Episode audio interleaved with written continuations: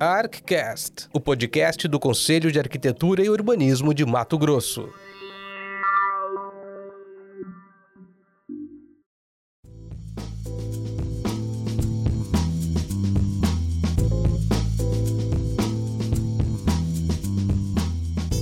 Olá, sejam bem-vindos. Estamos começando o primeiro episódio do ArcCast, o podcast do Conselho de Arquitetura e Urbanismo de Mato Grosso. Eu sou o André Nor, presidente da atual gestão do Cal Mato Grosso. Fui reeleito do, no ano passado e hoje serei apresentador desse programa.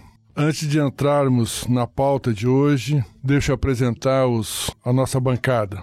Ela é formada pelos coordenadores das, das nossas comissões, Vamos começar pela Lise, que é coordenadora da Comissão de Exercício Profissional e coordenadora adjunta da Comissão de Ética e Disciplina. Pode falar, Lise, por favor. Eu faço parte da, dessa gest, da atual gestão do, do, do CAL e estou na coordenadoria de comissão da Comissão de Exercício Profissional e coordenadora adjunta da Comissão de Ética e Disciplina. Vou falar, falar bem breve sobre as comissões. É, a de exercício profissional, a gente trabalha na parte de fiscalização, principalmente, e na parte do exercício profissional de, da parte legal dela e ilegal também, que a gente faz a fiscalização. E a comissão de ética, a gente trata basicamente sobre exercício ético e disciplinares. Bem resumidamente, porque o tempo aqui nosso é, é curto, mas senão eu falaria umas duas horas sobre cada uma delas. Sem dúvida, porque na verdade é, essas duas comissões talvez sejam os dois pilares principais da nossa de um conselho e a gente vai conversar sobre isso mais para frente. Agora o Alessandro Reis, que é o coordenador da Comissão de Organização e Administração Planejamento e Finança.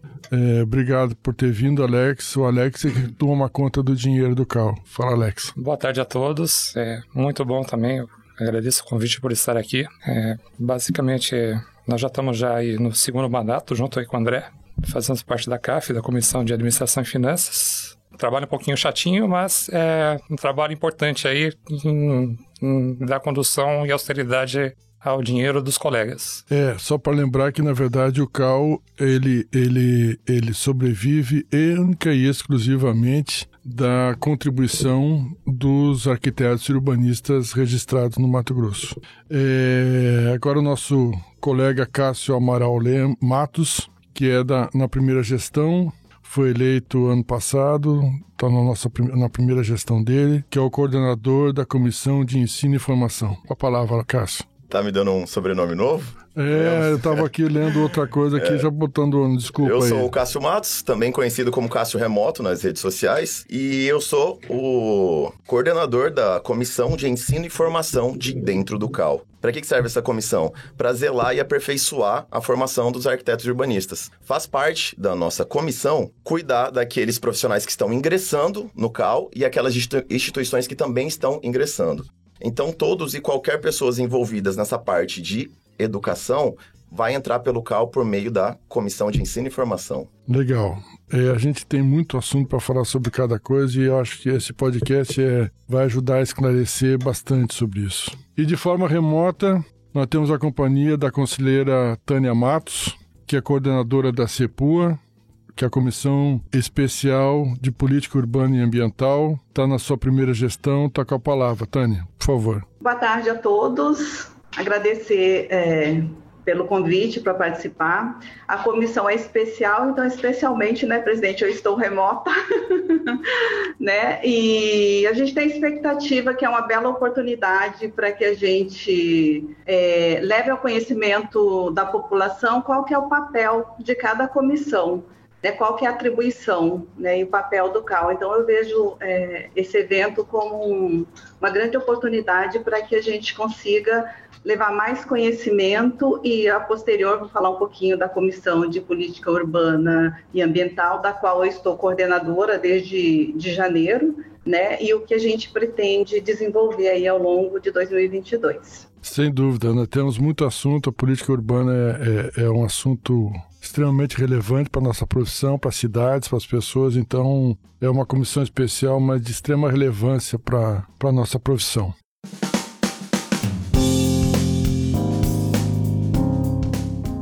É, Para introduzirmos o debate, é importante apresentar aos ouvintes a história do Cal Mato Grosso, suas funções, atribuições e as limitações da gestão. Isso é importante e, e, e, e eu gostaria que isso aqui não fosse algo tão institucional, nós estamos aqui de uma maneira de conversarmos sobre a nossa profissão, sobre o CAL, sobre a profissão, sobre a sociedade. Então, vamos deixar isso de uma maneira leve, tranquila. É, se tiver algum alguma confusão vai dar bastante ibope. Então vamos, vamos avançar sobre isso. Deixar confusão para o final. É, mas no meio cai bem também. É, vamos, vamos lá. Vamos, vamos administrando isso aqui de que não fique agradável para os nossos colegas. Bom, a história do Mato Grosso, uh, uh, resumidamente, fica a seguinte: o, o, o, o CAL Brasil e os Conselhos de Arquitetura dos Estados e do Distrito Federal foi criado pela Lei 2378 de 2010, de 31 de dezembro de 2010. Nós somos autarquias federais, dotadas de personalidade jurídica de direito público, com autonomia administrativa e financeira e estrutura federativa, cujas as, as atividades serão custeadas exclusivamente pelas próprias rendas, ou seja, pela contribuição, pela tributação aos arquitetos e urbanistas. Em 2011 foi o ano da, de transição, deixando de ser sonho de muitos arquitetos e tornando-se realidade o Conselho exclusivamente de Arquitetos e Urbanistas, que antes nós estávamos no CAL. Conselheiros do CAL Mato Grosso reuniram-se com o CREA-MT e foram empossados no dia 5 de dezembro de 2011 no auditório Milton Figueiredo, da Assembleia Legislativa de Mato Grosso, em Cuiabá, e apenas em 15 de dezembro de 2011 foi considerada fundada a autarquia no Estado. Agora aqui eu vou colocar algo que está no artigo 24. Parágrafo primeiro, eu sei que é chato esse negócio de lei, mas para mim, isso é o, é, o, é o mais importante, que uma das coisas mais importantes que a nossa lei determina. E aqui eu acho que a gente pode fazer um, uma longa discussão e eu vou querer colocar isso em discussão. O CalBR e os, e os CAUS, os CAUS UFs, têm como função orientar, disciplinar e fiscalizar o exercício da profissão de arquitetura e urbanismo, zelar pela fiel observância dos princípios da ética e disciplina da classe em todo o território nacional, bem como pugnar pelo aperfeiçoamento do exercício da arquitetura urbanismo. Eu acho que esse esse parágrafo ele é a gente tem aqui um, um longo debate para falar sobre isso, sobre essa, esse parágrafo. Artigo 24, parágrafo 1. Daí agora eu, eu, também é uma outra uh, colocação aqui antes de a gente continuar. A fiscalização do exercício de arquitetura de urbanismo tem por objetivo garantir à sociedade, por isso que a gente fala de defesa da sociedade, serviço de arquitetura e urbanismo de qualidade. Esse é um outro tema também que a gente vai poder conversar aqui, conversar com os nossos ouvintes com as condições de segurança e bem-estar à altura de suas necessidades, a serem prestados por profissionais habilitados, com a devida formação acadêmica e qualificação técnica, em conformidade com a legislação vigente, em especial, coibir o exercício ilegal ou irregular da arquitetura e urbanismo. Eu vou abrir o debate sobre isso, mas eu gostaria de iniciar aqui sobre esse, esse, esse parágrafo primeiro do artigo 24. Vejamos bem, colegas. Nós temos aqui o CAL tem a função, é isso que dá a nossa função, que é orientar, disciplinar e esclarecer o exercício da profissão de arquitetura. Este item e o zelar pela fiel observância dos princípios da ética e disciplina em todo o território, isso só o CAL pode fazer. Só o CAL tem essa autonomia e esse poder de fazer. Nenhuma outra associação, instituto, corporação tem esse poder, essa autonomia, essa influência. Porque esse outro item, quando começa aqui, bem como pugnar pelo aperfeiçoamento exercício da arquitetura, isto qualquer associação pode colocar isso no seu estatuto. Ela tem condições de colocar isso, assim como nós temos, e aí aumenta o leque de funções e atribuições e, e influências da nossa profissão. Agora, esses dois itens que praticamente está na comissão de exercício profissional e que está na comissão de ética, na minha opinião, são os dois pilares que viabilizam e que, e que, e que colocam a, a, a existência do CAL como relevante. Porque a gente vê nas nossas conversas, às vezes, para que, que existe CAL, para que, que funciona CAL, para que, que. Isto, isto é pertinente e, e em, em, alguns casos eu acho até que é, é justo essa colocação, porque a gente, a gente tem muitos problemas, muito mais problemas do que soluções. Agora, só o CAL, só uma autarquia federal que tem essas condições de fazer isso. Eu queria que vocês tipo, quisessem, quiserem é, se manifestem sobre isso, porque eu acho que é aqui que a gente pode começar a conversar sobre o CAL e sobre o nosso papel dentro da sociedade, principalmente dentro da profissão. Essa, essa frase que você falou de que as pessoas dizem é, para que serve o cal, é, a gente não tem que ver ela como um problema, a gente tem que ver ela como um sintoma. Por que, que as Sem pessoas dúvida. estão dizendo Sem isso? dúvida Qual nenhuma. que é o obje... Por quê? Porque essas são as vozes de arquitetos dizendo aquilo que eles estão sentindo, entendeu? Por isso que, como você colocou, realmente não é uma coisa errada. Eu acho que pensar dessa forma é certo, até que eles entendam, ou até que a gente faça ele entender, eles estão dando uns sintomas, um sintoma pra gente do que tá acontecendo, entendeu? Então, eu acho isso muito interessante. Depois eu vou deixar os colegas falarem. Eu queria entrar até num assunto um pouco polêmico sobre isso aí, mas eu quero deixar a Lizzie falar um pouquinho também sobre isso. Só que assim, quando você fala para que serve o CAL, eu acho que o, eu acho que é aí que entra o CAL dentro das instituições de ensino. É antes. O CAL não tem que ser só para depois que você formou, ah, formei, agora vou procurar o CAL. Eu acho que o CAL deveria, deveria começar a participar da vida do acadêmico é, olha, a gente existe, o CAL é uma autarquia para isso, isso e isso. É mostrar para o acadêmico é, a função do CAL, que é muito mais do que fiscalização, porque passa da impressão que somos apenas agentes fiscalizadores. Isso é só um, uma função que nós temos. Nós temos. As nossas atribuições são, são imensas. E agora, como conselheira, que eu estou vendo quanta coisa a gente faz lá dentro. E quanta coisa não é divulgada. Assim, mas é muito. É, é se a gente pegar um, um, um de 100% do que a gente faz, a sociedade é, de arquitetos e urbanistas tem uma noção de 15% do que realmente fazemos. Somente lá dentro, agora, que eu vejo o que é realmente as atribuições de, de um conselheiro, de um presidente, do que as comissões fazem, do por que, que a gente. A gente faz horas de reuniões. E não é perda de tempo. Eu tenho processo lá que eu passo uma tarde inteira, eu, Alex, todos os colegas, para tratar sobre a nossa profissão. Então, eu acho muito importante que o CAL comece a aparecer, e é o que a gente está fazendo hoje, que eu acho isso fundamental, é, já para quem está dentro das, das, universidades. É ali, ali que começa. Eu acho que a gente precisa dar um jeito de inserir o CAL de alguma forma, de uma presença, sei lá. A gente precisa ainda estudar sobre isso para começar a aparecer muito antes.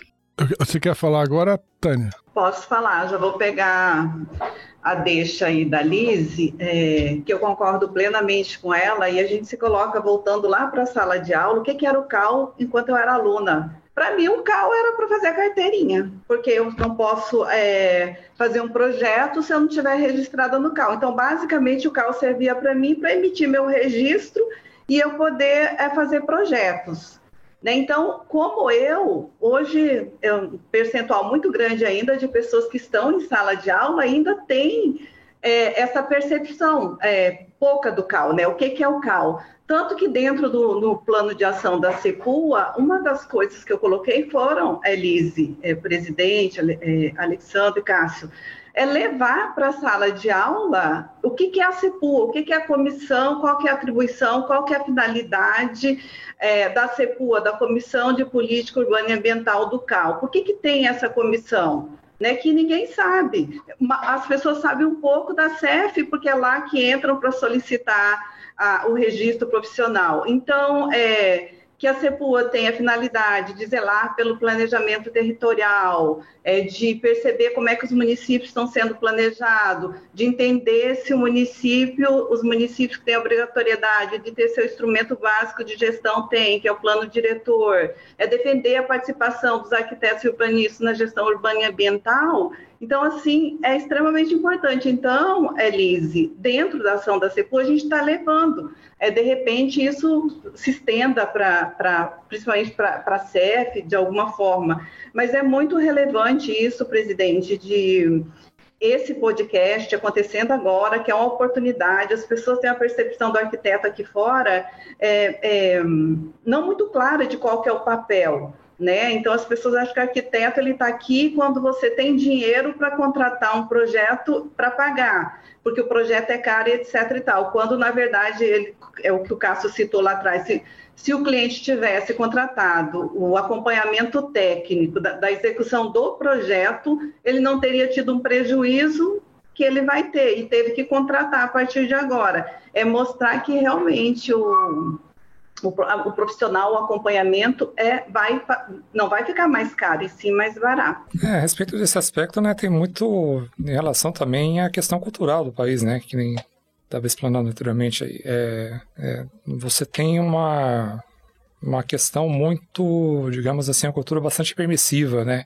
Não é só a questão do aspecto da arquitetura, mas em todas as profissões de maneira geral, né?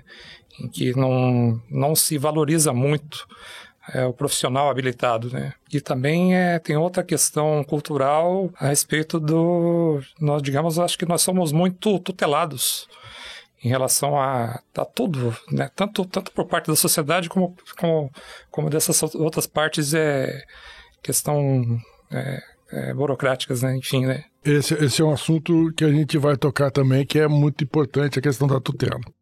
É, é, eu, eu, eu, eu, eu quando, quando entrei no CAL em janeiro de 2018, evidentemente que eu vinha da iniciativa privada, nunca tinha trabalhado em instituição pública, não tinha a menor noção de como é que funcionava uma instituição pública. Levei um certo tempo para me adaptar, porque o ritmo, as situações são completamente diferentes. Mas o que eu posso falar sobre o CAL hoje, e eu, eu, eu quero aqui deixar claro o que o, que o, o Cássio falou, que é realmente uma coisa muito importante para nós. As críticas e elas devem acontecer, elas precisam ser levadas em consideração para a gente poder, porque eu não sou presidente, eu estou como presidente. Nós não somos conselheiros, nós estamos conselheiros, nós estamos aqui de passagem né? Nós somos arquitetos, daqui a pouco nós voltamos para a nossa vida normal. Essa fase que a gente vai passar aqui, a gente está aqui para tentar contribuir para a nossa profissão. É esta é a nossa é o nosso objetivo. Então daqui a pouco nós vamos voltar a ser pedra e hoje nós somos a vidraça. Então nós temos que escutar as críticas assim como a gente entrou no CAL porque a gente fazia críticas e nós não éramos escutados e não éramos levados em consideração. Mesmo a gente não concordando, a gente precisa analisar as críticas que nós recebemos. É assim que funciona e é assim que deve funcionar, porque nós estamos aqui, a gestão pública ela é impessoal, a impessoalidade precisa imperar. É, é, o que eu gosto de fazer um resumo sobre o conselho, sobre a, a, a nossa função aqui, é o seguinte: a causa é a profissão de arquitetura e urbanismo a consequência dessas ações é que é o arquiteto. O CAL tem essa situação quase que única dentro das instituições possíveis de arquitetos urbanistas. O CAL defende a profissão e os atos da defesa dessa profissão, os atos para a valorização dessa profissão, o arquiteto urbanista vai usufruir. Porque às vezes um sindicato, uma associação, ela vai defender o arquiteto e aí a consequência vira a profissão. Nós somos o contrário, quer dizer, diferente. Então eu acho que são essas situações que a gente precisa. O que, que a gente precisa é, informar e a gente realmente precisa passar isso para a sociedade, a valorização da profissão, e para os profissionais o que, que o CAL faz de relevante e de significativo da relevância da importância dele. Nós não nos comunicamos adequadamente para os nossos colegas nós, nós ainda temos uma comunicação burocrática, nós temos uma comunicação é, engessada e a gente precisa melhorar isso. A gente tem algumas situações que nos travam, que nos dificultam, mas a gente vai tentar melhorar isso. Agora, as críticas precisam acontecer. Nós éramos críticos das gestões passadas, por isso que estamos aqui. E por isso que nós estamos aqui para a gente fazer diferente. E a gente fez, está fazendo várias coisas diferentes. Não estamos dizendo que nós somos melhores nem piores. Não é isso. Porque aí cada um tem a sua visão do que acha que, que devemos fazer no CAL. Agora, são posições completamente diferentes e estamos fazendo completamente diferente das gestões passadas, sem crítica, mas apenas constatando as diferenças e cada um é, vai resolver como acha melhor.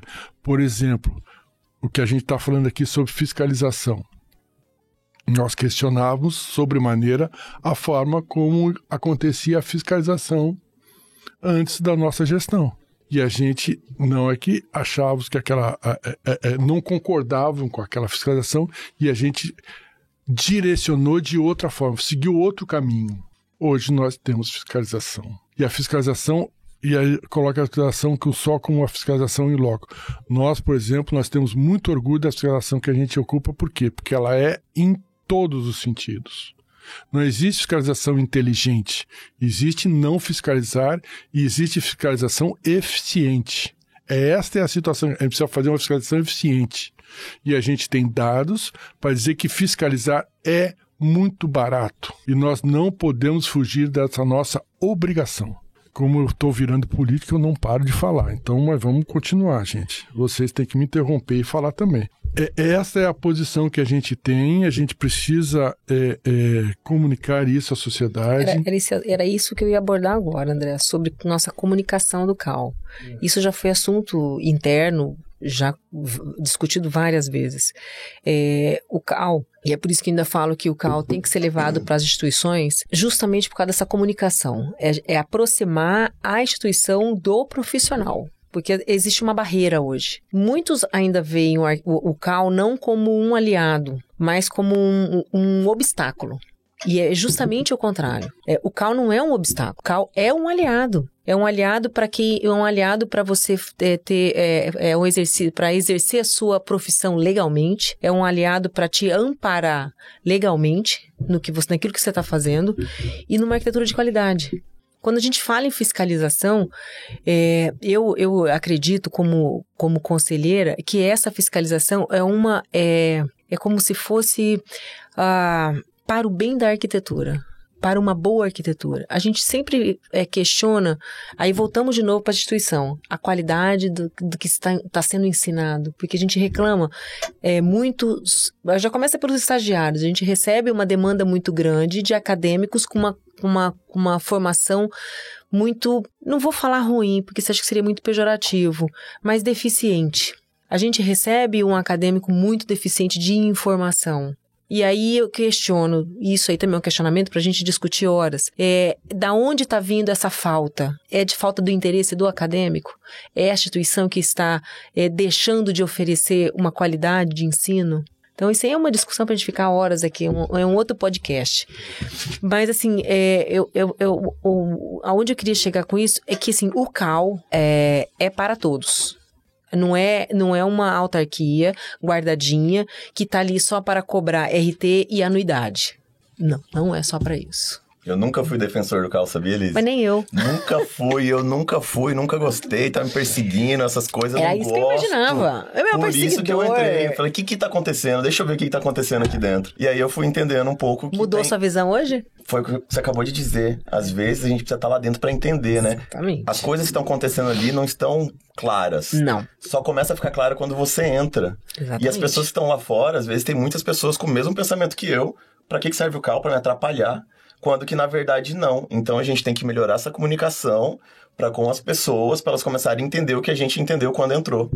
É como se a gente abrisse a porta da nossa casa. Vamos abrir a porta da nossa casa para as pessoas entenderem como ela funciona. Porque é justamente isso. Eu, eu nunca, nunca, eu ia no CAL, fui no CAL uma vez fazer a carteirinha que era CAL, porque antes era CREA. Então eu já sou, antes, eu já, já tive carteirinha do CREA, né? Tudo bem, mas é necessário conversar não é necessário sobre isso. conversar sobre isso, tá tudo bem. mas. Eu Nem não, eu. eu. sou da era do CAL, eu sou da era Nem do eu. CAL. Ah, tá, Nem eu. tá. Sou da era do Alex, CAL. Vamos cortar esse assunto, Alex. Desnecessário. Então, eu queria contribuir com essa discussão aí é, em relação à qualidade do profissional que está saindo das universidades e entrando no mercado de trabalho. É, um pouco eu vejo, a gente tem, desde quando foi instituído o CAL, algumas atribuições já definidas claramente que, que é, é atribuição do arquiteto. E a gente, se a gente for olhar a grade curricular de algumas universidades, de repente elas estão é, passando conhecimento para o aluno que não tem nada a ver com o que ele vai ter que executar aqui fora. quando na verdade talvez, presidente, um papel é, do CAL é, nacional é, chamar para o debate as instituições para readequar a grade curricular de acordo com a atribuição do arquiteto aqui fora. Porque às vezes, é, Elise, a pessoa fica estudando, estudando uma coisa, acha que ela não aplica em lugar nenhum de sua atribuição. Né? Enquanto tem coisas da atribuição que não é ensinado tecnicamente para o arquiteto lá na sala de aula. E ele sai aqui fora e ele vai ter que bater cabeça, etc. E tal. Então, como contribuição, eu já vejo muito isso aí como uma coisa muito relevante para a discussão nacional de, da questão da, da, da, da grade curricular dos cursos de arquitetura e urbanismo do Brasil. É, sobre a formação, isso aqui eu acho que dá um podcast exclusivo para isso, porque nós temos muita coisa para conversar sobre isso, entre elas EAD, é, é, exame para exame como se fosse o exame da Ordem dos Advogados, ou um, ou, ou, ou um estágio como é um estágio obrigatório como como como é mais ou menos com, com um médico um, uma resi a residência residência para arquiteto né, residência para arquiteto.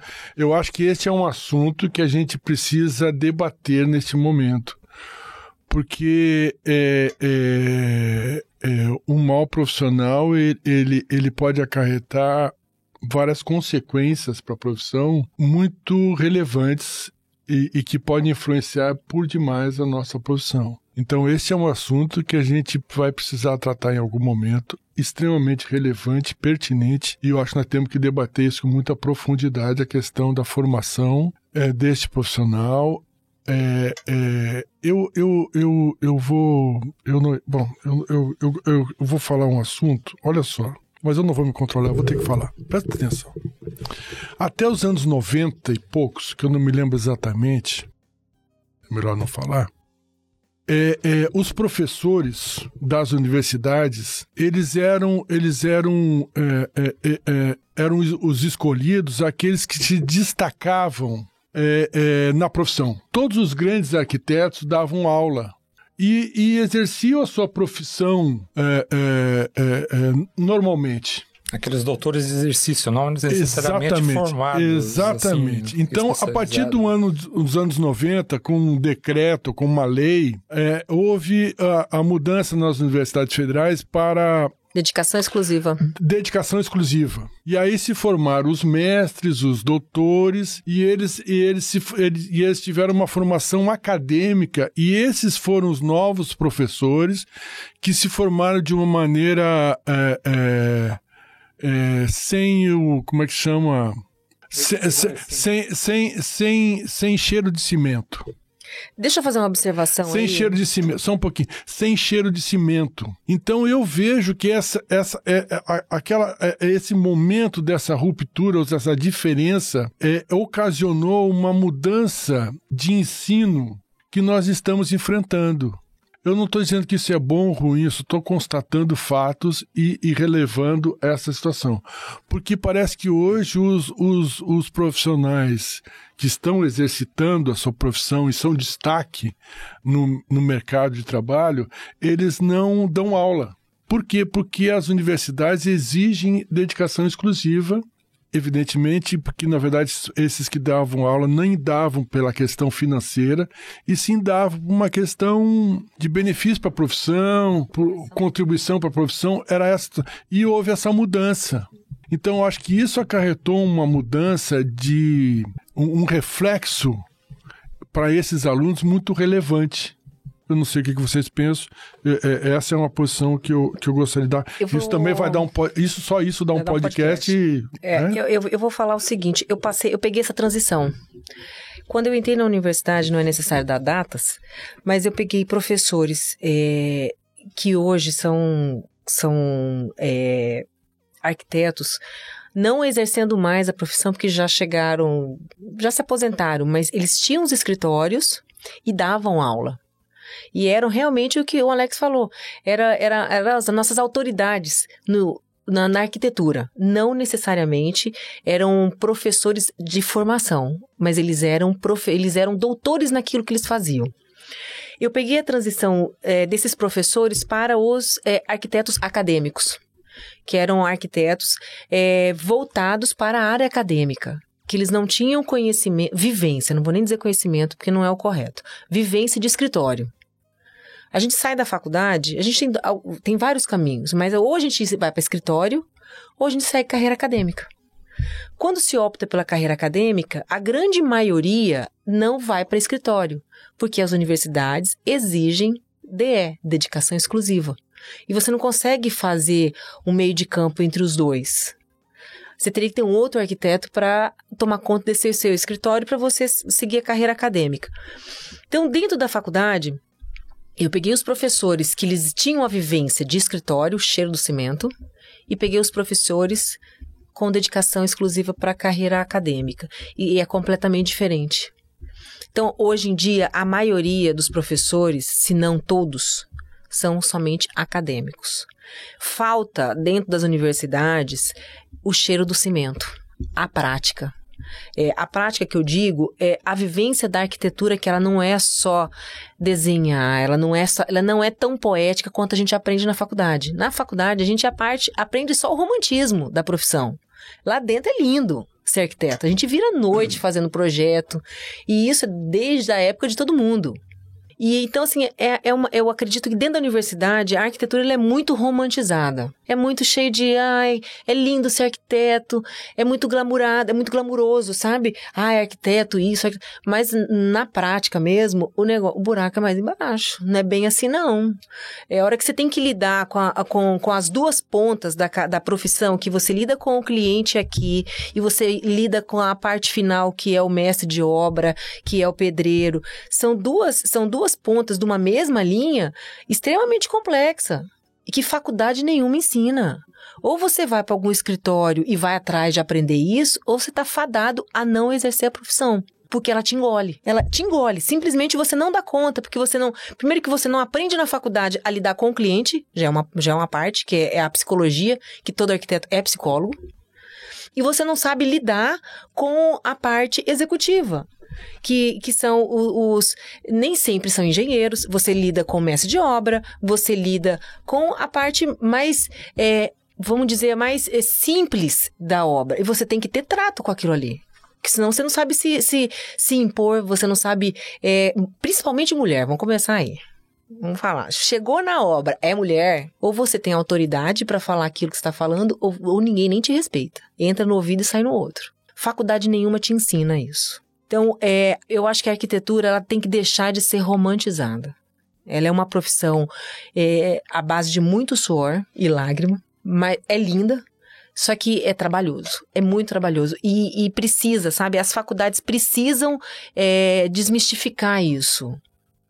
Assim, a arquitetura não é só prancheta. Papel aceita qualquer coisa. Vamos pôr em pé. Vamos executar.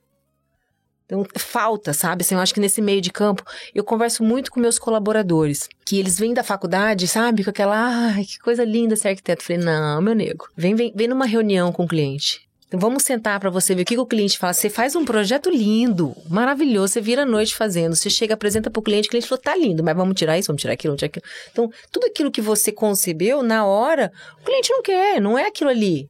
Ele não está disposto financeiramente a arcar com aquele custo que você idealizou. Então, então, tudo isso você tem que considerar. Quando você sai da faculdade, você acha que, rapaz, eu vou fazer o prédio mais lindo de Cuiabá. Mas não, não é bem assim. Primeiro que sim, você é recém-formado. É, até você ingressar no mercado e começar a ter é, um conhecimento, até você começar a aparecer, leva um tempo. Muitos já desistiram pelo meio do caminho, porque não tem esse tempo para poder é, se estabelecer. Então, é uma, é uma profissão que ela é penosa, sabe? Assim, hoje eu falo isso, mas são 22 anos na estrada. Passei coisas difíceis muito e até hoje passo. Eu sou uma eterna aprendiz de arquitetura e vou morrer aprendendo. E eu costumo, e a gente, aquele dia que nós tivemos o encontro né, das mulheres, nós fizemos aquela, aquele bate-papo, eu acho que a arquitetura, ela é um compartilhamento quanto mais a gente aprende, mais a gente compartilha, e isso é um, isso é um ciclo, sabe? Isso precisa acontecer. Nós precisamos desmistificar o negócio do que eu sei, tá dando certo, eu vou guardar só para mim, não vou compartilhar, porque vai que o outro é melhor do que eu. Não. Se for melhor, bacana, valoriza a profissão. A gente tem que começar a valorizar a nossa profissão. Quanto mais arquitetos valorizados, ganhando melhor, sendo remunerado melhor, é melhor para a cadeia É uma cadeia toda que ganha. É aquele negócio assim, é, ficou um, uma, um rótulo de que arquiteto é caro. Mas quem colocou esse rótulo de que arquiteto é caro? A arquiteto só gosta de coisa cara. Mas quem, quem colocou, gente? Não é só isso. Eu, nós, nós trabalhamos, nós temos uma classe, assim como o médico, que eles atendem todos, A, B, C e D. É para todo mundo. Dentro do CAL tem o ATIS, que é um negócio maravilhoso. Alguém sabe o que é ATIS? Nós sabemos, porque a gente está no CAL. Mas quem está ouvindo a gente não sabe o que é ATIS. Então, assim, é, é precisa, gente, precisamos conversar sobre arquitetura, precisamos conversar sobre o CAL. É necessário, é fundamental. Precisamos falar sobre nossa profissão. Cássio, você tá agoniado aí, fala aí, Cássio. Já estava fazendo minhas anotaçõezinhas aqui. É, tem um assunto que a Lizzie comentou que é muito importante, né? Que você falou que é, os profissionais não estão saindo qualificados ali de dentro da faculdade, né? E, e aí eu comecei, e o André também deu uma outra pista aqui, você disse que tem que ter a, a como que é, o DE? Dedicação exclusiva. Ded, dedicação exclusiva, começou nos anos 90, né? Porque eu tô notando uma coisa que o mercado tá meio que se adaptando, né? Hoje, por exemplo, eu tô percebendo que resultado é melhor do que diploma. Você traz um diploma formado em tal faculdade, mas você vem falando, ó, eu trabalhei por um ano com escritório com pessoa tal, ou dentro da obra, ou dentro de projeto de interiores, vale mais do que aquele diploma. Ou seja, o, ditado, o resultado está valendo mais que o diploma. E eu notei que muito desses profissionais que não estão sendo mais, não, não podem mais ser professor, né? Não pode mais dar aula, eles começaram a se tornar aqueles experts e começaram a fazer os seus próprios cursos, atraindo aquelas pessoas para tentar incrementar aqueles novos profissionais com aquele conhecimento no qual ele é um expert né? Isso é o mercado se adaptando. E aí começa a questão, né? De, por exemplo, cursos de especialização de EAD, né? não EAD para formação profissional, mas o EAD de complemento, de cursos complementares. Especializações. De especializações daquela pessoa que foi arquiteta por 30 anos, especialista em interior para festa, por exemplo. Poucas pessoas sabem, né? Mas a arquiteta também faz projetos de festa. E aí ela transmite aquele conhecimento por meio da, da, da, internet, que vende o curso, e as pessoas que têm interesse vão atrás dela. Assim como as pessoas que têm interesse em trabalhar com BIM vai atrás, em renderização, em 3D. Então eu notei que está acontecendo isso no mercado. Talvez isso esteja acontecendo por conta dessa lei, que meio que, sei lá, proibiu, né? Proibiu um profissional que não tenha a dedicação exclusiva a dar aula. Isso é mais para as federais. A dedicação exclusiva, bom, eu não sei da, das universidades particulares, mas as federais, a grande maioria, é, como são professores concursados, eles pedem dedicação exclusiva. Entendi. É, é uma informação que. Mas eu, eu, eu, vou, eu vou colocar uma pimenta nesta bagaça. É, é, as universidades, principalmente as universidades federais, estão preparando profissionais para o mercado? Não. E a pergunta seguinte é, é, é, esta não preparação para o mercado é proposital ou é por acaso? Eu acredito que é por acaso, por ingenuidade ali. Eu Excesso de romantismo. É, exatamente. Excesso de romantismo, pronto, matou a charada. Matou, é isso aí mesmo. É, é, é, é o que eu acho. Excesso de romantismo. É, não é sem querer. Entenderam o que eu estou falando? Isso a gente precisa fazer uma, uma concepção de, disso. Eu não tô, eu não estou criticando, só estou constatando. A crítica pode vir depois. Agora, eu estou tentando só dar um retrato para a gente colocar a situação. Esse, esse romantismo talvez seja proposital. Essa formação que não, que não é para o mercado seja proposital. É, para uma concepção dos, dos professores, das faculdades, né? Que não querem formar para, para o mercado de trabalho, querem formar é, é, é, indivíduos com uma certa concepção de arquitetura e eles estão preparados para esse tipo de concepção de arquitetura. Então, vocês, estão, vocês estão entendendo entendi. o que eu estou querendo falar? Por isso que eu e disse... existe uma outra situação que você vai para o mercado de trabalho que você precisa sobreviver.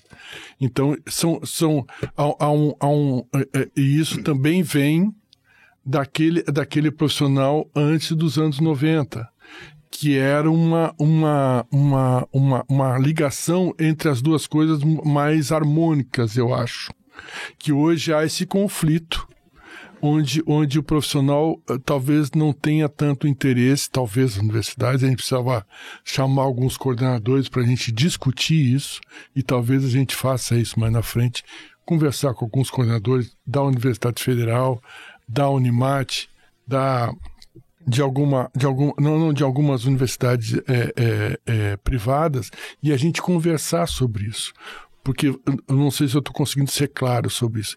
Talvez isso seja é, é, o objetivo, que não é o mercado que vai ter, não é para o mercado que esse profissional está sendo preparado, é, preparado ou, ou, ou, educado, vamos dizer. Quando eu assim. disse ingenuidade, é que, por exemplo, dentro da faculdade tem algumas nuances assim que a gente pega fora. Um professor nunca me daria uma dica que, por exemplo, a Alice poderia me dar, que é, ó, quando você for atender um cliente que você for ter que ser o psicólogo dele, coloca já uma taxa de conveniência no seu valor.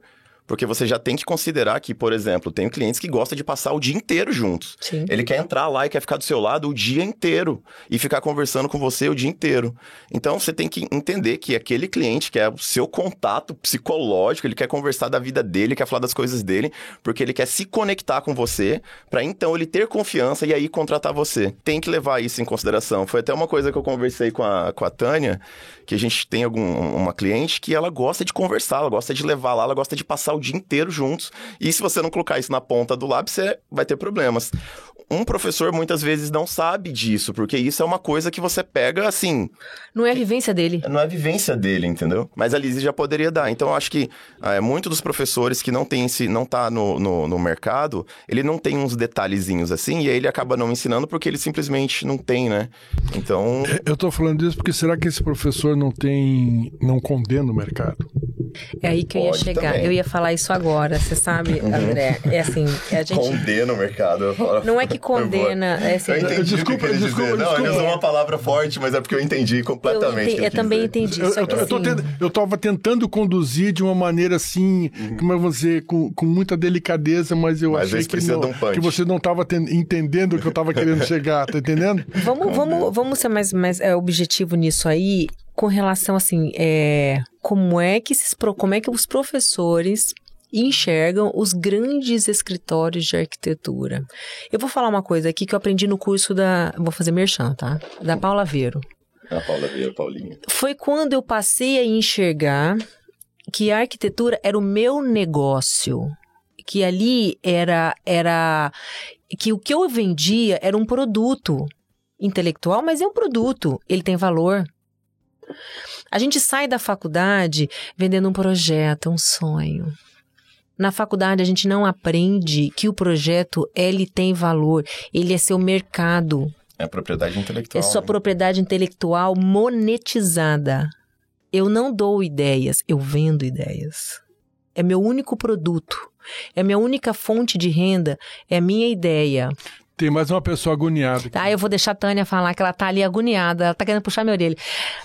pode, pode falar, Tânia, eu passar a palavra para você, que eu Tânia, acho que você... tem mais uma agoniada aqui que a Tânia. Fala, Tânia. Principalmente nessa questão que eu acho assim que ela é um pouco delicada, quando a gente fala da, do que os professores, qual que é a concepção é, que os professores querem passar dentro de sala de aula para o aluno né? É, porque quando a gente fala de uma tem, tem um divisor de águas aí que a gente escuta muito e que sempre eu escutei muito, até onde é verdade, qual que é o peso de equilíbrio das coisas, eu também não sei mensurar, então pretendo, não vou falar. Mas assim, as pessoas se referem muito à questão da, das, das, universidades, da Faculdade de Arquitetura e Urbanismo é, da rede privada, ela forma técnicos. E da da, da rede pública, ela, ela forma muito a questão da ideologia é, é, que se coloca na cabeça das pessoas. A, até onde isso é verdade, se tem realmente nos dois isso aí, é, é, é, é interessante, mas assim, a gente também não pode, de repente, é, criar um rótulo, né, que o que, que os professores hoje em dia querem colocar no mercado de trabalho. Né? Acho que a sim, é, fala inteligente do, do, presidente, quando ele falou AD se, se, se abrir um debate para discutir sobre isso com coordenadores, com reitores e tudo mais, para de repente a gente não ficar aqui é, jogando todo mundo é, de um lado só, porque a gente sabe que não é isso. Eu já vivi e convivi com com professores que são muito é, é, é, a aula impregnada de ideologia e etc. E tal, como eu convivi com técnicos que, que, é, é, que é, como é que se diz, com cheiro de cimento, é, que conviver. Então, a gente tem é, que equilibrar muitas coisas. Então, eu queria contribuir é, dessa maneira, assim, né, com, com, cuidado, a gente, ao se, ao, se, referir ao mestre, né, aos nossos professores, as pessoas que nos deram a base, eu me orgulho muito de muitos professores que eu tive, né, que eu me, me, espelho até hoje neles, em relação a isso, né, acho importante a gente discutir, a gente ter entendimento, e também na fala aí do Cássio, da Lise, é, é, da dificuldade de quando a gente sai da, da, da, sala de aula, como é que a gente vai... É, trabalhar aqui fora, é tipo assim, toma aqui o canudo e aí você vira e fala, e agora, o que é que eu vou fazer? Né, porque talvez não teve a oportunidade de ter tido um contato, um contato mais direto com o professor, principalmente na disciplina de projetos, que requer é, um, uma vivência, né, requer você, o seu cotidiano, você participar, é, e aí, de repente, tem alguém dando aula lá que nunca foi para uma obra, que sempre foi de, de a vida toda foi professor, como cabe muito bem para quem a vida toda foi professor falar da história da arte, né? Então, acho que a gente tem que, bem, é, minha contribuição é nesse sentido, assim, da gente é, chamar para o debate, mas equilibrar bem esse posicionamento em relação a é, isso. É, sem, sem dúvida, eu acho que a gente deve ter o maior respeito e cuidados com os professores.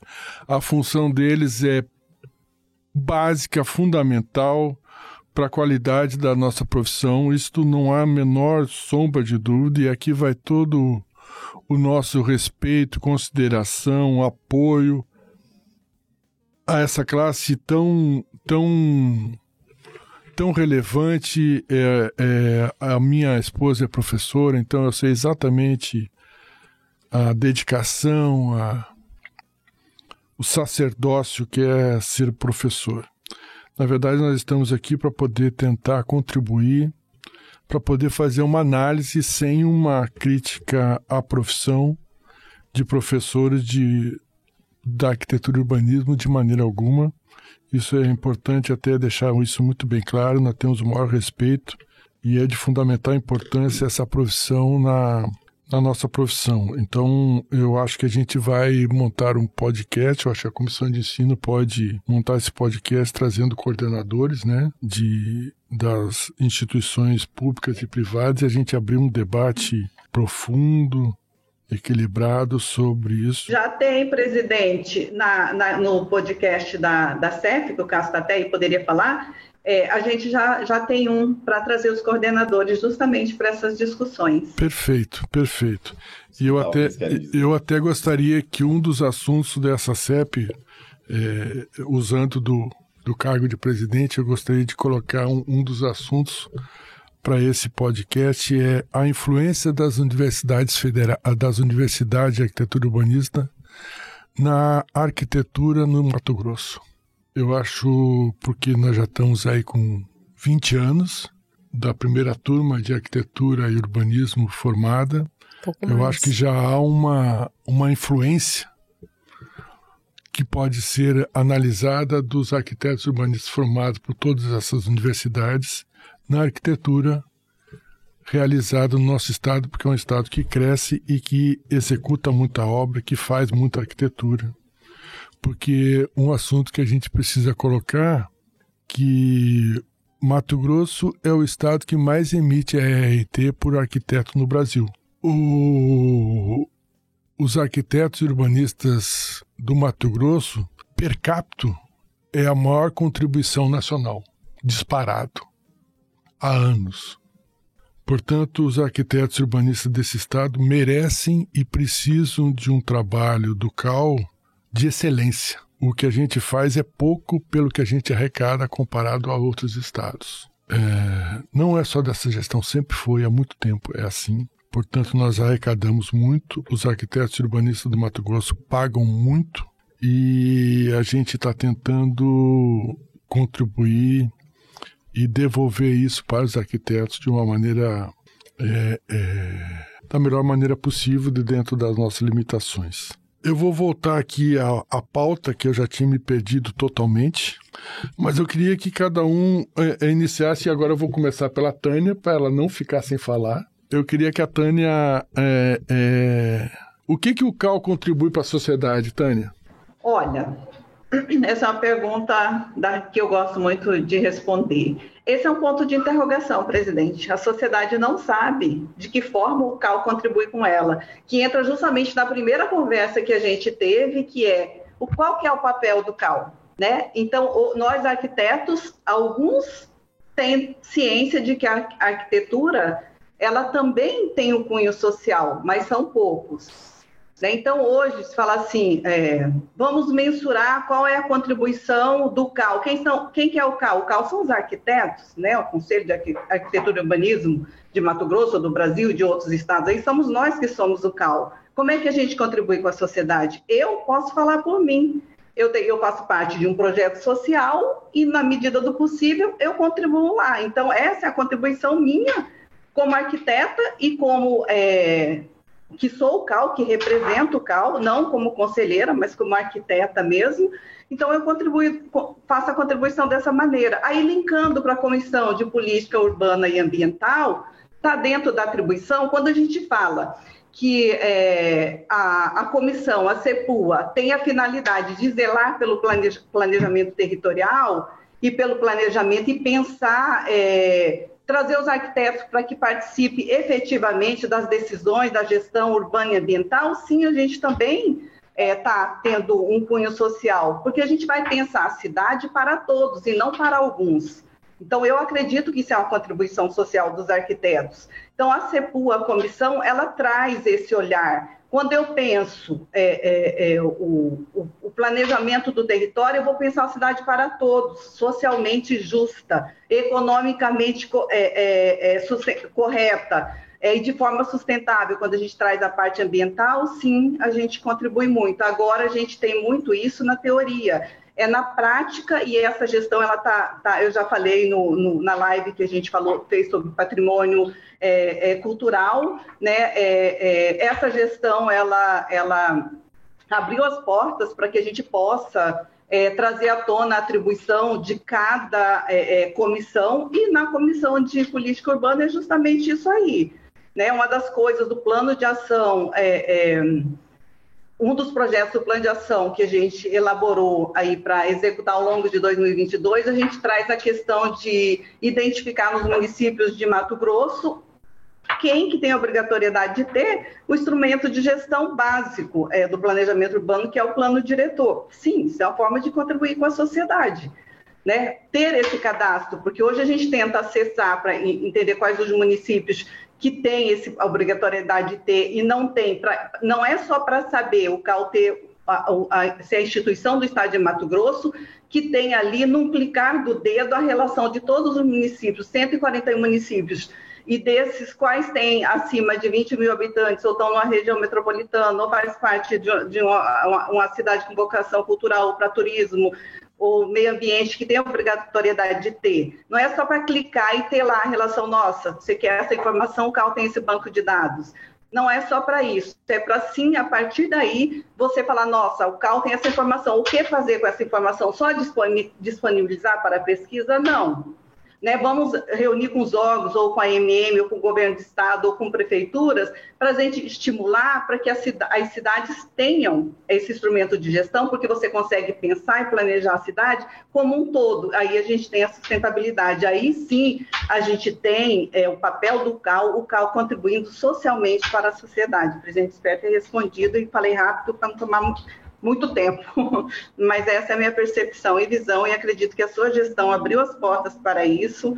Estou né? muito feliz de estar aqui, porque é o que se falou lá para trás. Antes eu, eu tinha até medo, é, porque assim, era uma coisa muito doida, mas agora não, entendo que não existe. É, existe um grupo é, é de conselheiros querendo contribuir de forma propositiva com o coletivo dos arquitetos e com a sociedade.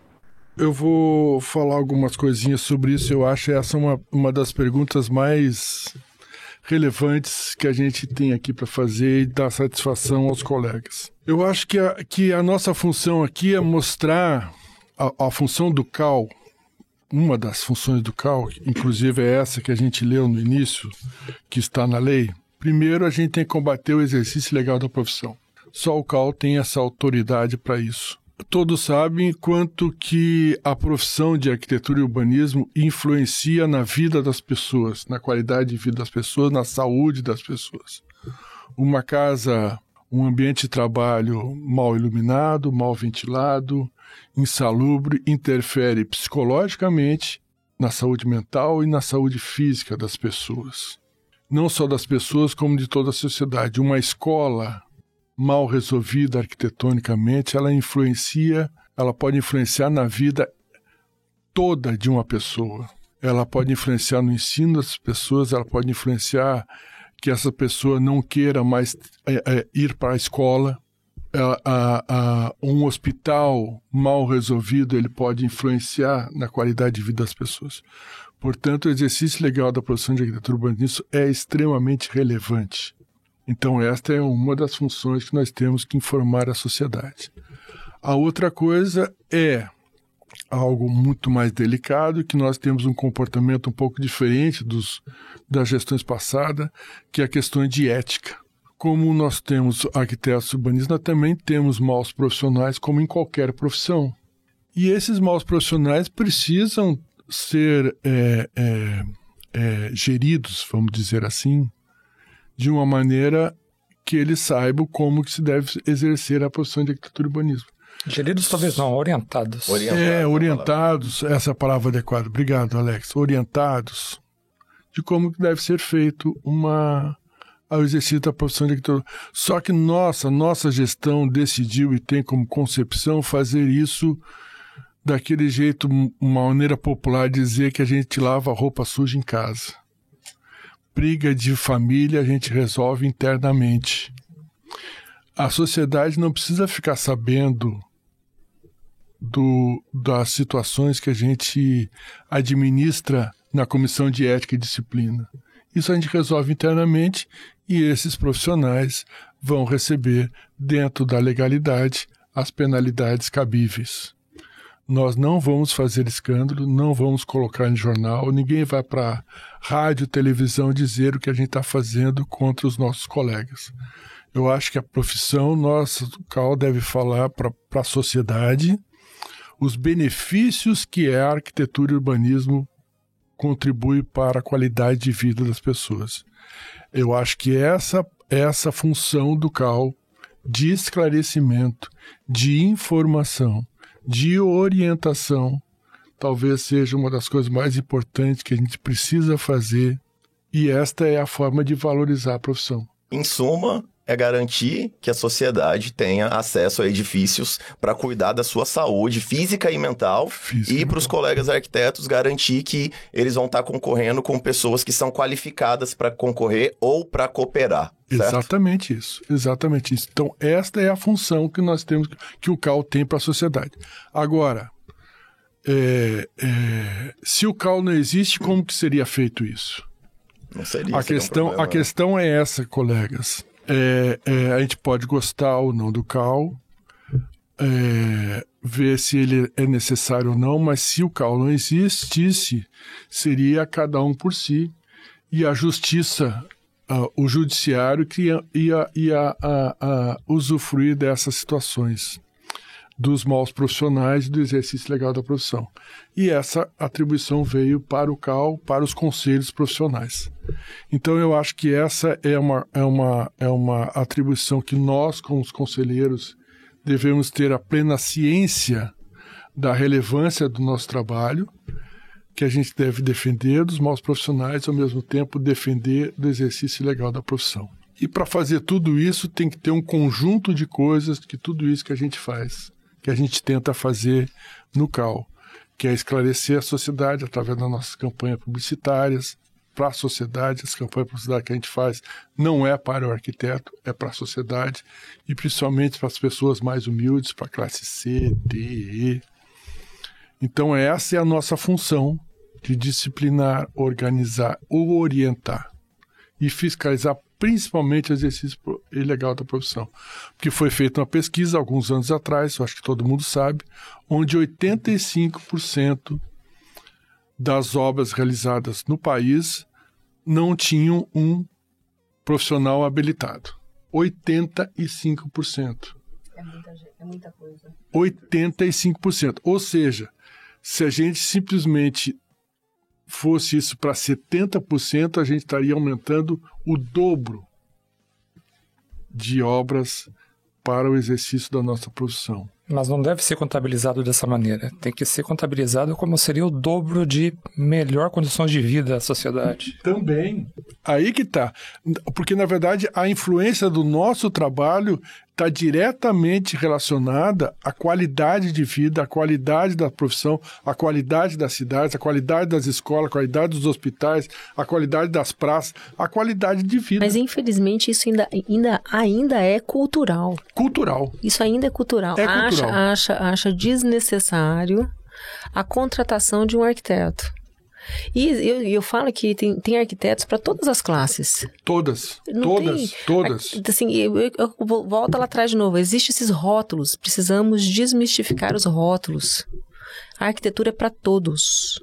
Então agora eu vou colocar um, vou colocar um pouco de fogo aí, Hum. porque tem mesmo esse rótulo. Lógico que temos. E aí, o Cal contribuiu negativamente com isso em algum momento, o Cal BR, né?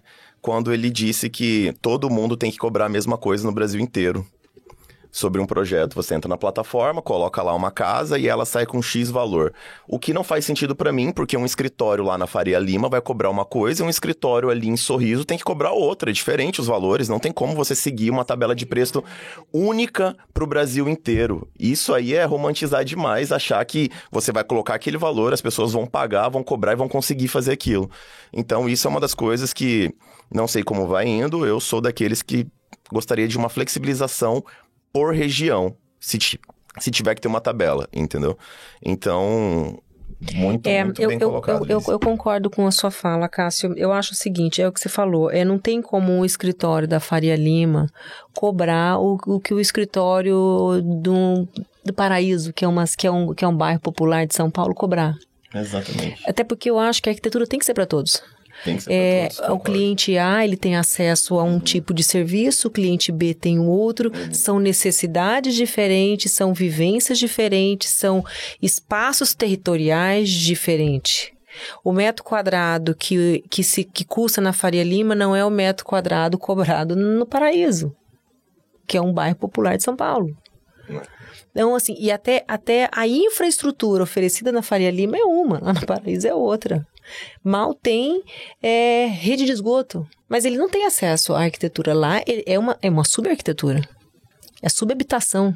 Ele também tem direito, é constitucional. Todo cidadão brasileiro tem direito à habitação, mas nem todo brasileiro tem, exerce esse direito. Porque assim, aí a gente vai entrar numa questão política e aí se desenrola. Mas enfim, eu acho que a arquitetura, é, existe uma tabela de preço? Existe, mas eu concordo com essa flexibilidade. É necessário, vivemos, nosso, nosso, nosso território, ele é muito grande, ele é continental. A realidade do norte é diferente do centro-oeste, diferente do sul. Culturalmente, somos todos diferentes em vários pontos. Então, é, é- é- isso precisa ser discutido. Tabela de honorários é um assunto extremamente polêmico, A briga. importante, é, é, é, porque está diretamente relacionado que a gente a ge- é, agora a- defendendo e colocando um certo corporativismo, o arquiteto urbanista é muito mal remunerado, muito mal remunerado, por uma questão também cultural.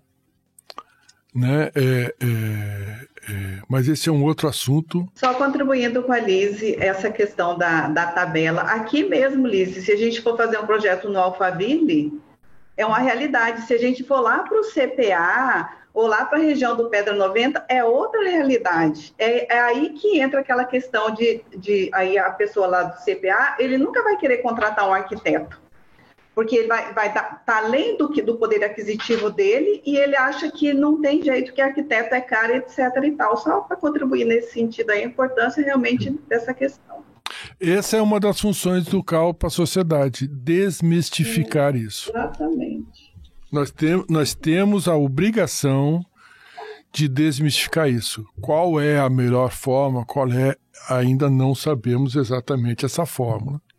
Mas estamos tentando nas nossas campanhas publicitárias e é por isso que a gente trabalha com as campanhas desde a outra gestão e iniciamos ano passado tentar desmistificar. Isso é simples? Não é simples.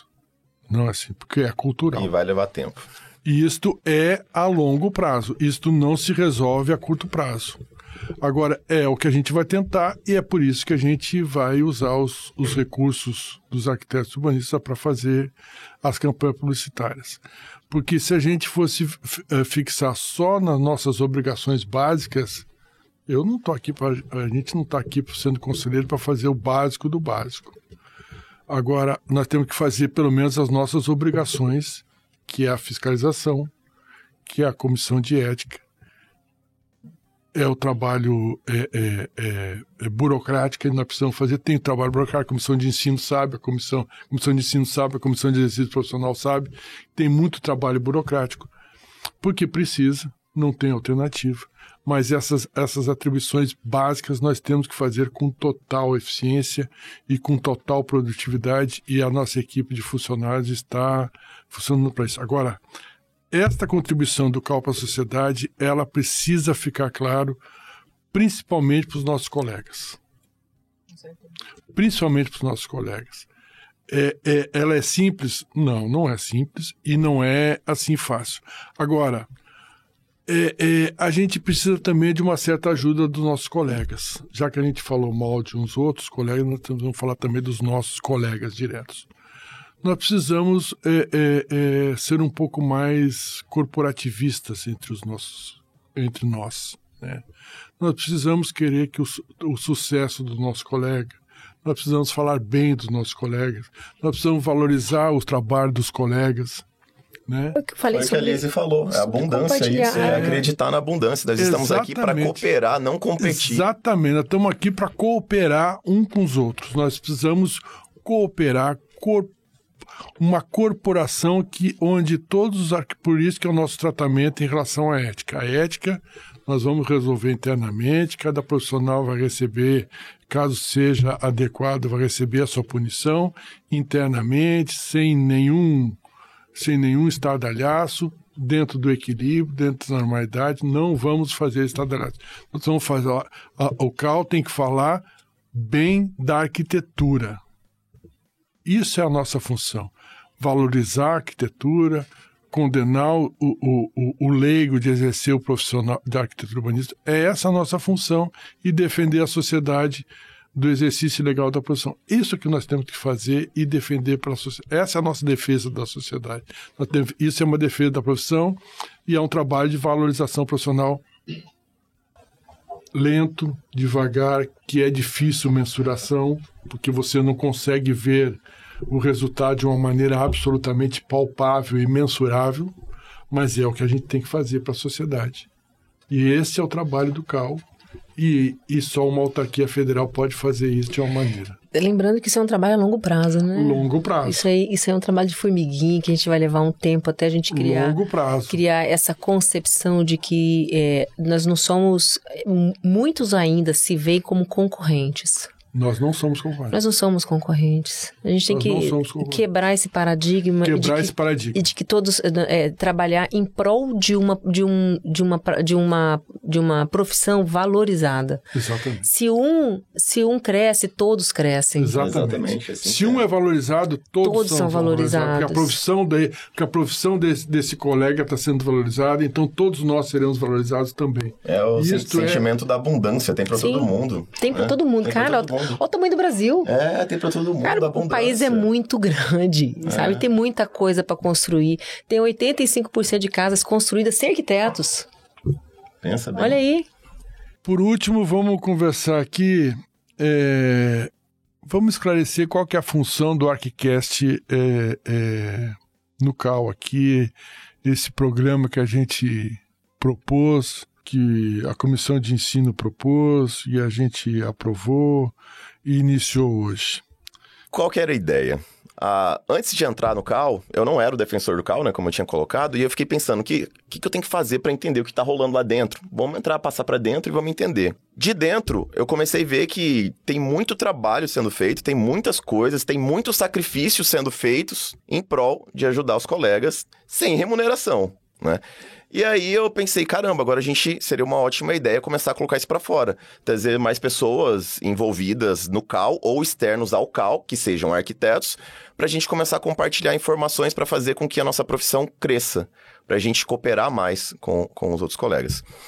E aí surgiu essa ideia do ArcCast. Por quê? Porque o ArcCast são pessoas de dentro do CAL com pessoas de fora do CAL, de diversos de diversos sabores, de diversas áreas. E aí, graças a Deus, está dando tudo certo. Estamos aqui na primeira discutindo sobre vários temas. A gente não precisa se segurar, podemos criticar ou comentar qualquer coisa. E essa ideia de ser livre, assim, eu acho que é melhor, entendeu? E trazer informações para aqueles que estão estudando, para os recém-formados e para aqueles que já estão bastante tempo de caminhada. Vai ter conteúdo para todo mundo e essa é o nosso objetivo: ajudar todos os profissionais e ajudar a sociedade a entender um pouco mais sobre esse nosso mundo de arquitetura.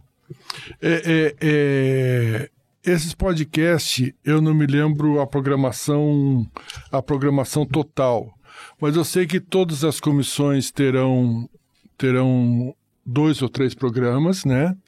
É, a comissão de ensino, a comissão de exercício profissional, a comissão de ética e disciplina, a comissão a, administração e finanças que vai falar sobre grana, a comissão é, é, de política urbana e ambiental.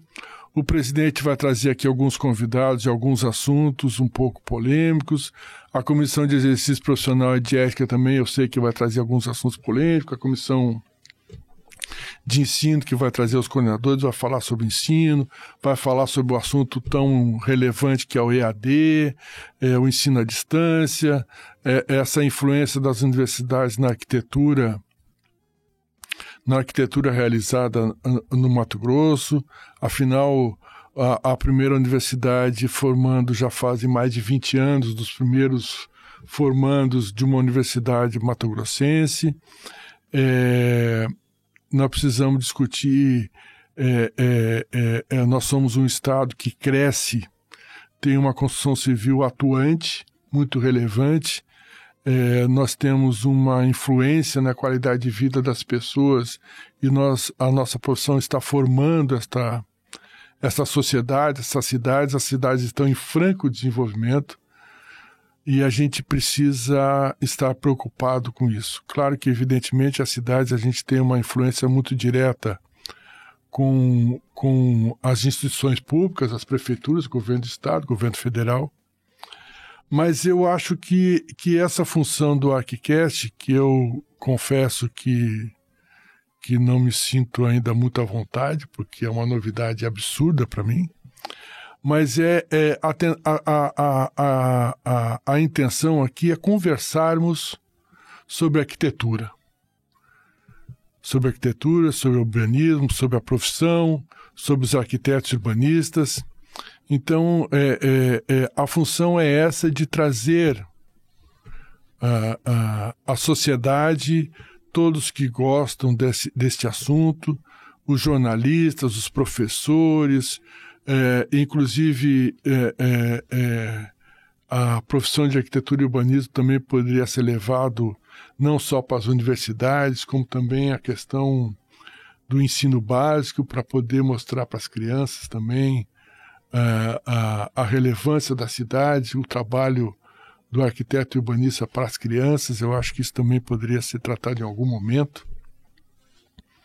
Eu acho isso também um, um trabalho interessante, porque a criança tem um, uma influência muito grande com os pais. Eu, eu aprendi também que as crianças são grandes influenciadores grandes influenciadores para os adultos. Sim. Porque elas, elas, elas colocam algumas colocações muito interessantes e influenciam o adulto de uma maneira muito relevante. De certa e... forma, nós aprendemos, quando pequenos, ser arquitetos, né?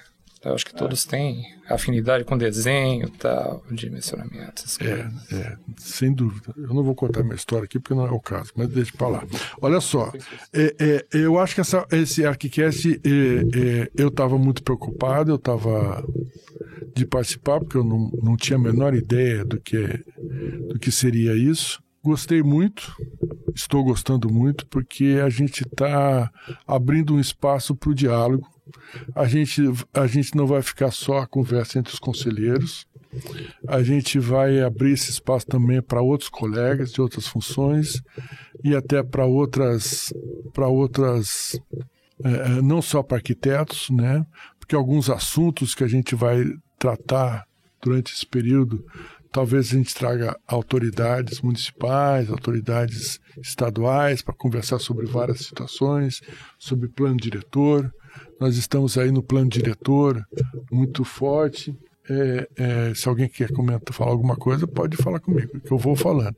É, é, é, é, eu acho que esse é um, vai ser um, um programa interessante, gostei muito, e eu acho que essa função a gente vai fazer um teste, eu acho que a gente vai, vai ser muito legal. Deixa eu, deixa eu fazer minha contribuição, André. É, a pandemia, ela trouxe, ela, trouxe algumas mudanças de rotina na, na, na vida de todo mundo.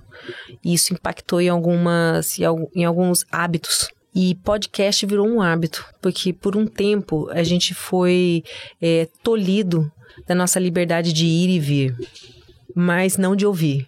Então, de onde se está, você poderia comunicar com quem você quisesse. E, e, e, e ficou, isso vai ficar, isso não vai mudar. Alguns hábitos que foram adquiridos durante a pande- pandemia vão se tornaram hábitos e vão perpetuar, porque eu acho que é uma realidade nossa.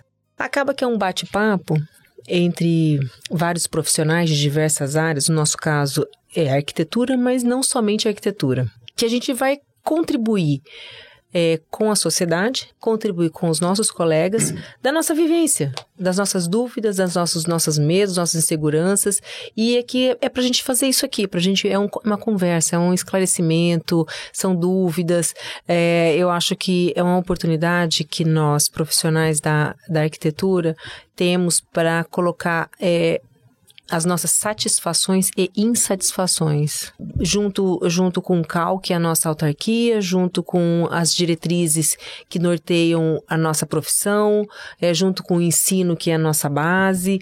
é, e isso, isso eu acho que é, ele engrandece a nossa, a nossa profissão engrandece o CAL, que é quem está disponibilizando esse encontro, que eu acho que é primoroso.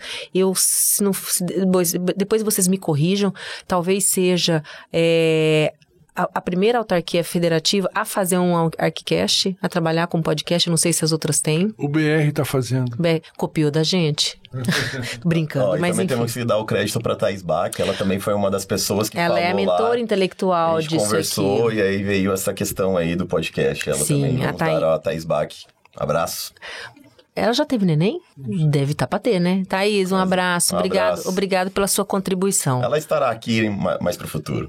Tem certeza. Então, é, e, e essa a ideia disso aqui, ela é, ela é muito é, valorosa. Eu acho que só tem a, a acrescentar daqui pra frente. É obrigado pela, pela, pela, pela contribuição, que foi, foi uma ideia muito bacana de fazer isso aqui. Na hora de falar assim, mas, mas será que um podcast?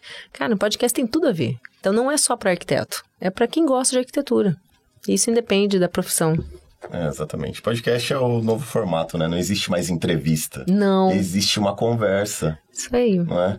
E aí a gente tá aqui para somar e trazer insights que de repente pode ser uma virada de chave para muitas pessoas que estão aí no mercado.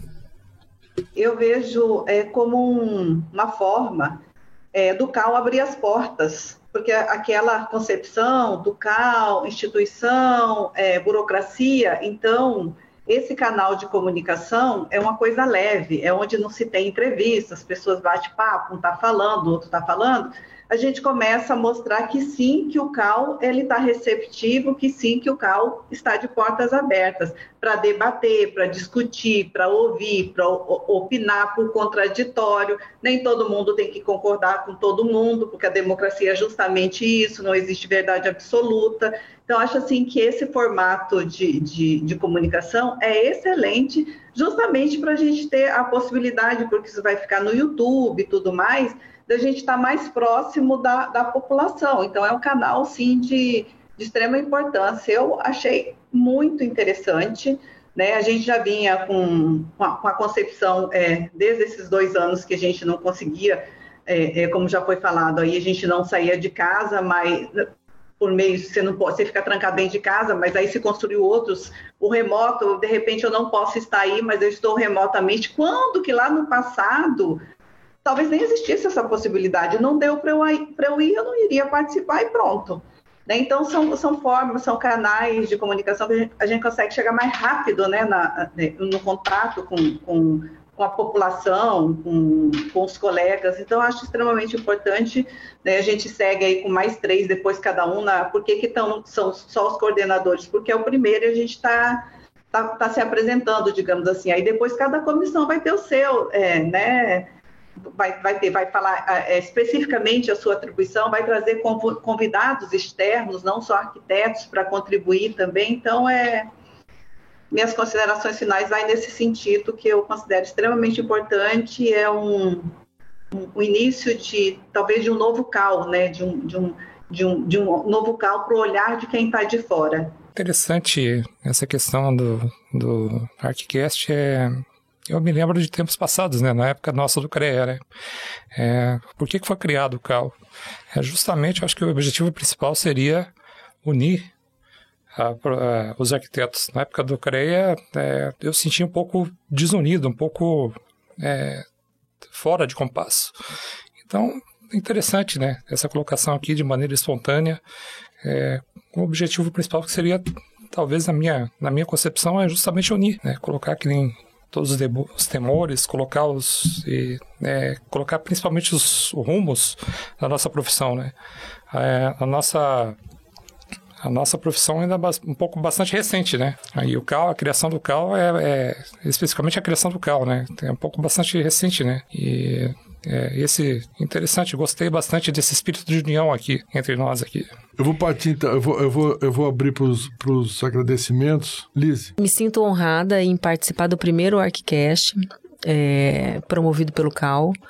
Espero que seja um, uma atividade, vou chamar de atividade, é, que traga bons frutos, porque eu acho que vai ser mais um meio de divulgar o que o CAL faz porque o CAL faz muita coisa que não é divulgada. É, é, um, é, uma, é uma ferramenta é, de conhecimento, de debate, vai ter discussões uma hora dessa, vai ter é, pontos divergentes entre os convidados e é normal e é saudável. Mas, acima de tudo, a gente está aqui por um bem maior, que é, é, é, a, é, a, nossa profissão, é o, é o conselho que defende uma, uma uma profissão de qualidade, uma arquitetura é, de qualidade, é, meios para a gente exercer uma arquitetura é, que traga o bem para todos. Eu estou muito feliz, obrigada pelo convite do, do nosso presidente, André. Obrigado pelos conselheiros, Alex, Cássio, Tânia. Tânia, Tânia remotamente, mas só hoje, né, Tânia? Próximo você tá junto.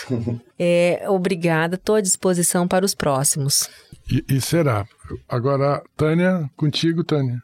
Então, quero agradecer também e dizer que é muito, muita satisfação de a oportunidade que a gente tem de, de falar é, mais abertamente com os colegas, de falar um pouquinho da, do papel do CAL, das atribuições de cada comissão, porque muita gente desconhece, então é uma, uma oportunidade única.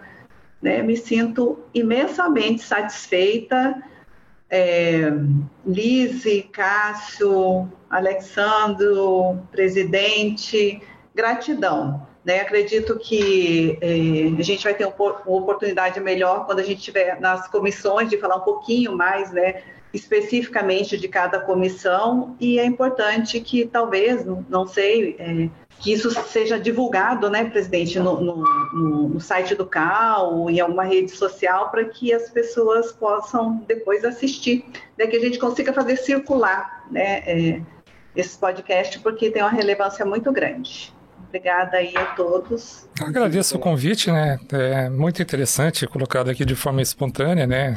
É, eu acho que é importante, né? Você abrir abertamente isso, né? Deixar ante os colegas aí que nós estamos lá é, trabalhando dentro do, do CAL lá à disposição né, dos nossos colegas e eu, especialmente dentro da CAF, vou estar lá continuando fazendo o trabalho de é, vigilância, austeridade, em procurar é, colocar com máxima eficiência possível o dinheiro dos nossos colegas aí.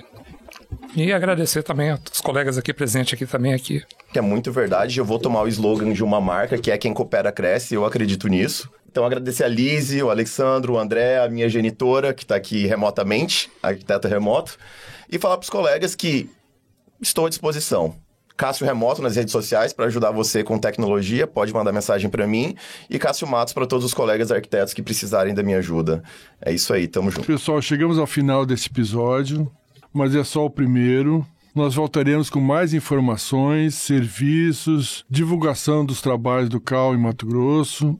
Muito obrigado a todo mundo que nos ouviu, que compartilhou os episódios e curtiu nosso conteúdo. Quero agradecer aqui a todos os meus colegas, a Liz, a Tânia, o Cássio, o Alex, a equipe toda do, do ArcCast, a equipe de apoio.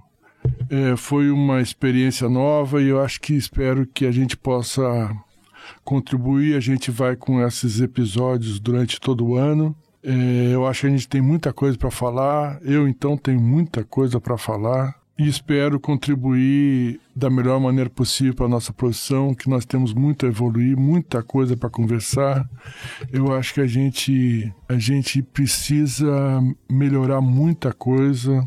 As críticas serão bem-vindas, fiquem à vontade. A maneira de a gente poder melhorar é com crítica, então fique à vontade. Nós temos Hoje a gente não, eu pelo menos não fiquei tão à vontade. Nas próximas que eu vou ficar mais à vontade, a gente vai trazer alguns assuntos polêmicos. Nós temos muito assunto polêmico para tratar. Então, muito obrigado a todos. Vamos em frente. Vamos valorizar nossa profissão, que é linda, maravilhosa, mas é difícil. Vamos em frente. Muito obrigado a todos. Muito obrigado mesmo.